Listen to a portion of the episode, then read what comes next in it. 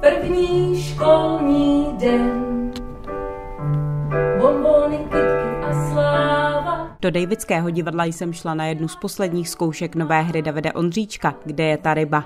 Hudební inscenace byla ještě stále v procesu a dopilovávaly se potřebné detaily. Já bych ho ráda věděla už teď. Co se v tom příběhu stalo? Hodně čerpám ze svého života, ze svých kamarádů a lidí, kterých jsem kdy viděl a zároveň se snažím, aby těm hercům to sedělo, ale musím říct, že naopak tam jsou takový i protiúkoly pro ně. Vysvětluje David Ondříček. Inscenace vychází z jeho autorské hry, která ale prošla v průběhu zkoušení ještě mnoha změnami. Teď mě oslovil Martin Mišička někdy už před pěti lety, když končilo to 32 stupňů, tak eh, jsem se rozhodl teda, že něco udělám nebo dohodli jsme se, pořád jsem to odkládal, bál jsem se toho. Pak jsem napsal takovou divadelní hru, která měla teda pouze asi 25 stránek, takový základ jako e, na téma, jak říkáte, krize středního věku, nebo možná dokonce i takový jako první záblesk smrti, když poprvé jako si uvědomíme, že ta smrt se nějak jako blíží a udělal jsem takový námět, prostě takový rozhovory ze smrtí. A ještě jsem chtěl, aby to byl muzikál, aby se tam zpívalo.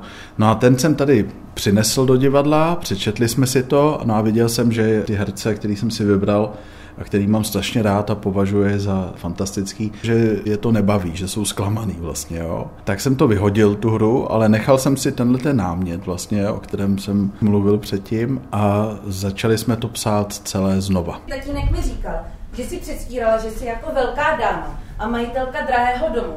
A pak se ukázalo, že jsi jenom uklízečka, co tam chodí hlídat a venčit psa a pak jsem ho zatáhla do postele a pak jsem vznikla. Takže jsem vznikla tak jakoby náhodou a ne úplně záměrně. Spíše jako kasus, náhoda. Nebo možná spíš force, šťastná náhoda ale to podle tatínkova výrazu trochu pochybuji. Představení, kde ta ryba nejde žánrově zaškatulkovat, ale hodně se tam zpívá, tančí a hraje v ní kapela Hm. Více prozradil člen této kapely Marek Doubrava. Skladby vznikaly pro potřeby toho děje, protože samozřejmě, když máte hotovou písničku s textem, tak tím se dá jako něco otevřít. Je tam té hudby tolik, myslím, okolo deseti a čtyři jsou z toho teda jako originálně proto složený. Ty už měli jako jasné zadání, že to byly písničky, které měly jasné zadání, o čem má být text a jakou má mít ta písnička, jaký má mít charakter. Na jevišti uvidíte v roli manželky Simonu Babčákovou, které se samotné téma také hodně dotýká. Tatínek je totiž muž a muži jsou tady od toho, abychom se nenudili, dáš si drink, Gabčo.